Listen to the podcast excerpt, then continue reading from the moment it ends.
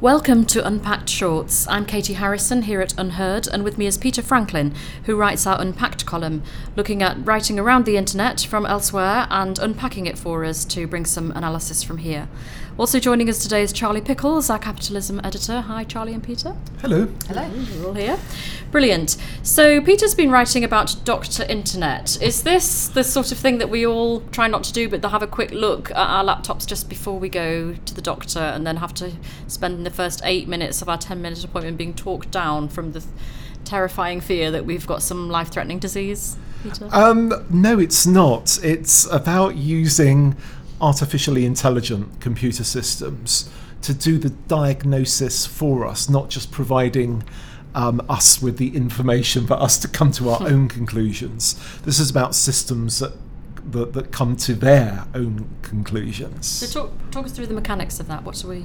Okay, well, um, this particular article, which is by Jeremy Hsu for um, IEEE Spectrum, um, uh, it's about a, a South Korean project, um, which is about diagnosing. Uh, this is apologies for this, but a toenail fungus infection. Right, so nice topic. Hope you're not having your tea.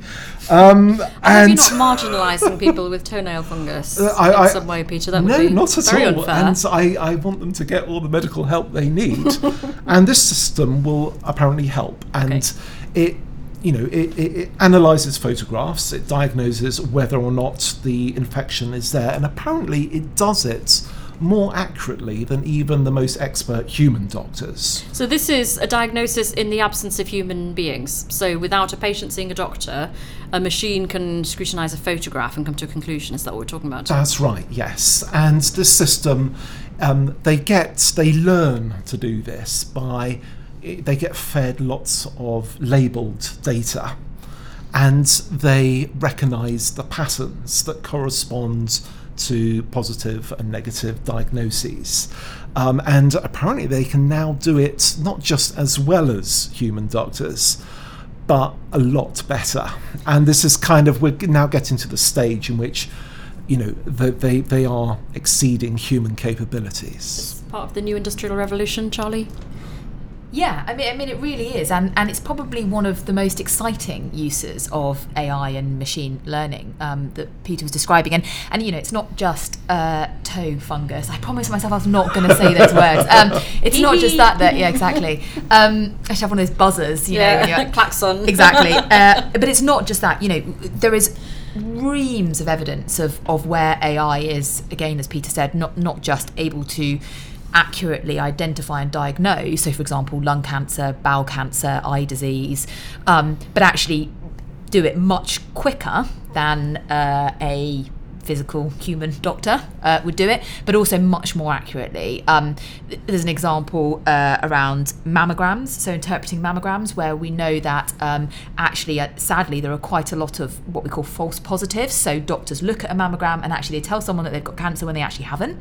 Um, and so AI uh, has been deployed to try and prevent what is obviously a traumatic thing, being told that you have cancer mm. and then finding out you don't.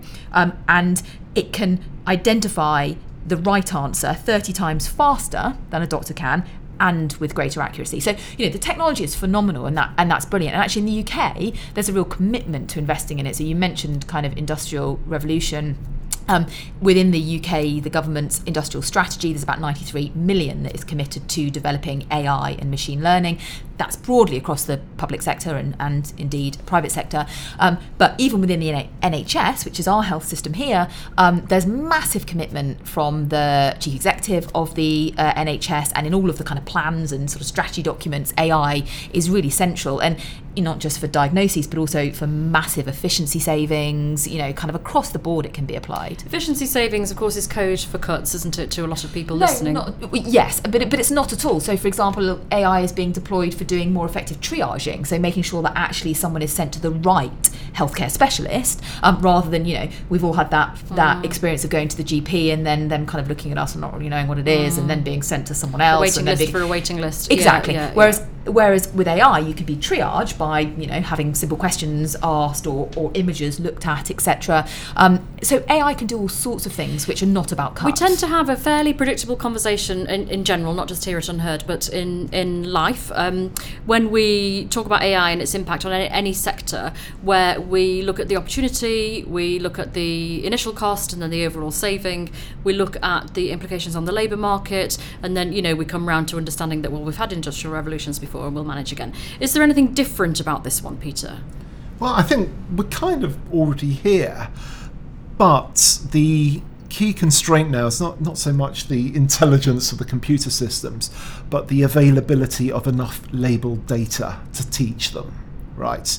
And this is why I argue that um, the NHS in this country is in a really good position to gather that data and to form partnerships with the tech companies to supply it. A good position in this country or a good position globally?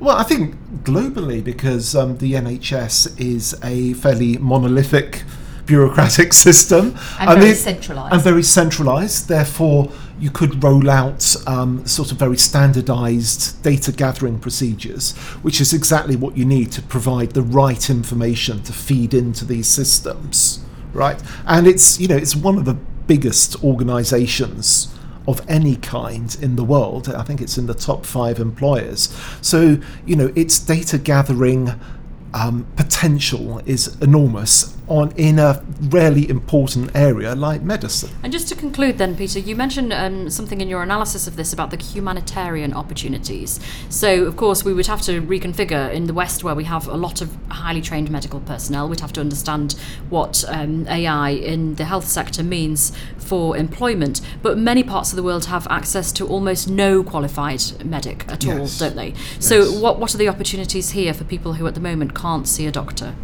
Well, to get um, conditions, potentially life threatening conditions, diagnosed remotely and automatically by these systems without the need for um, um, human medical expertise. So somewhere in sub-Saharan Africa, yes. or are you saying that people with, with far lower qualifications than somebody who's got who's sort of a, a qualified doctor or surgeon could be issued with online resources that will help them to diagnose and treat well, their the treatment neighbours. the treatment isn't doesn't always require um, a a fully qualified doctor right.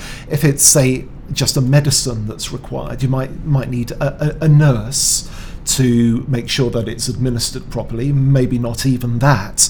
But you've got to get the condition diagnosed accurately in the first place for the appropriate treatment to be made available. But but actually, I mean, it's not it's not just AI and the diagnoses and the triaging because actually, you know, right from the seeing a virtual doctor through to diagnoses being done via AI through to robotic surgeons. So actually, I mean, you know, we're nowhere near having a situation where the whole of our kind of end-to-end healthcare system is done via a mixture of, of kind of technology, AI, and and robotics. But actually, there are examples of robotic surgery being again much more accurate than human surgery.